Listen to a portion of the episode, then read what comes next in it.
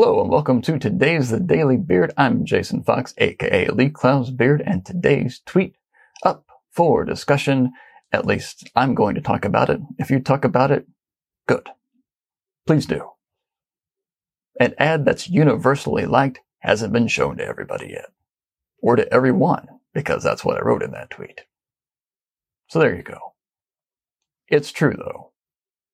Our continual efforts to make an ad that everybody loves is both wrong-headed and impossible because someone out there is not going to like it.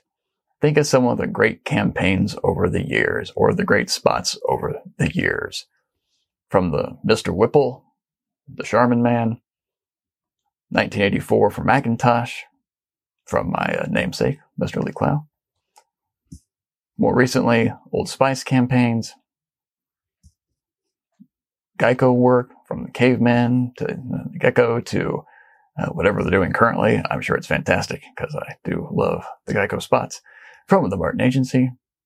Someone out there doesn't like those spots. That's just how it goes. So quit trying to be all things to all people.